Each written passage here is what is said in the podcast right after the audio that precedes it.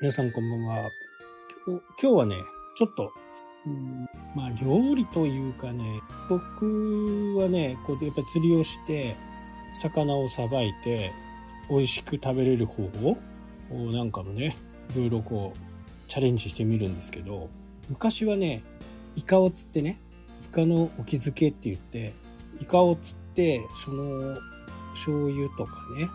まあ、めんつゆみたいなものに、ちょっとかわいそうですけど、生きたまんま入れてね、そうすることでイカが呼吸するわけですよ。そうすると、こう内臓からこう醤油漬けになると。で、こういったものとか、あとなんだろうな。今年はね、鮭一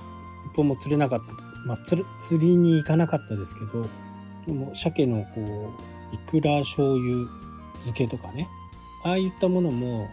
昔はちょっとなんかめんつゆみたいなものをね、えー多用してたんですけど、で、最近はね、もう、醤油、みりん、酒。まあ、この3つがあれば、ほぼほぼの料理にね、使えるタレになるかなと。実は今日ね、ちょっと牛肉が、こう、バラの牛肉がね、余ってたんで、ちょっとこれすき焼き風にしてみようってことでね、醤油、みりん、酒、えー砂糖ですね。と、お水、うん、で、これで一回沸騰させてね。で、そこから肉を牛丼みたいな感じにね、しようかなと思って、え肉を中に入れて、こう炒めてね、えー食べたわけなんですけど、これ、まあいろんな、あー出汁っていうのをね、いろいろこう売ってると思うんですけど、でも原則基本はこの醤油みりん酒？まあこれのバランスなのかなと。だから最近はもうねめんつゆなんかもうほとんど買わないですね。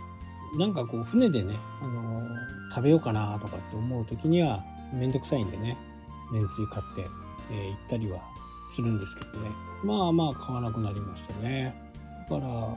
まあ、めんつゆとかはね、こう、手間を省くためのね、えー一つのもので、その手間をね、ちょっと、こう、かかってもいいというふうな形になると、こう、美味しいね、あの、つゆができるから。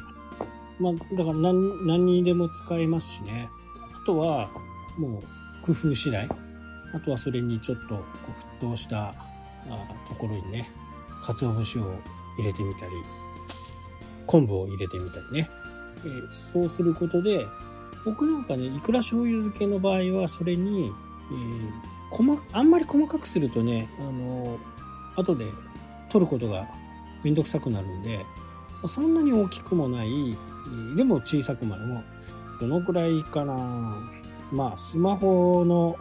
4分の1ぐらいにして、それをちょっとね、漬け込んで、一緒にイクラに入れてね。もう、長時間入れてると、あの昆布の、あれですね、ぬるぬる感がね、あの、イクラの方にも行って、あれ、食感が悪くなっちゃうんですね。こう、ぬるぬるするんで、もしかしたらなんかこれ腐ってんじゃねえのっていう風にね、思っちゃうことがあるんで、まあ3時間ぐらい入れたら、取るってね、感じにしてますね。だから、まあ、原則、この醤油、みりん、酒。これをアレンジするっていうのが、結果的にね、コストもいいような気がするんですよね。で、あとは、あ醤油の種類をね、いろんな醤油をちょっと買い漁ってみてね、美味しい醤油。で、これ醤油も結構、メーカーさんによってね、えー味が違うんで、そういう醤油をこう見つけるとね、またまた料理が面白くなるから。まあメーカーで出してるのもね、あの、基本はこれプラス、さっき言ったようなカツオとか昆布とかね、えーそういったものをちょっと一回くぐらせるみたいな感じで、そのメーカーの味をね、えー出していくわけなんですけど、ただね、例えばね、あの、じゃあ皆さん、夏食べるね、そうめんのつゆ、すき焼きのタレ、また、ジンギスカンのタレとかね、焼肉のタレとはちょっとまた、あの、いろいろ違ってくるんで、それを家で作ろうと思うと、結構大変なんですけどね。玉ねぎをミキサーにかけてね、粉々にして、それで風味を出しているやつとかもあるんで、まあ、麺を食べるとき、そうめん食べるとき、そば食べる。もうこういったものもね、簡単にできるので、もうちょっとね、すき焼きをやって、そういえば買わなくなったなぁとかと、まあ結果的には自分で作ってたみたいなね、ね感じです。そうすることによって、まあ醤油もね、まあ好みがあるんで、どの醤油がいいのかって自分の好きな醤油でだし汁、つゆ、まあそういったものができるんでね、これはね、ちょっとね、ぜひチャレンジしてみてほしいなというふうに思います。はい、というわけでね、今日はこの辺で終わりになります。それではまた。したっけ？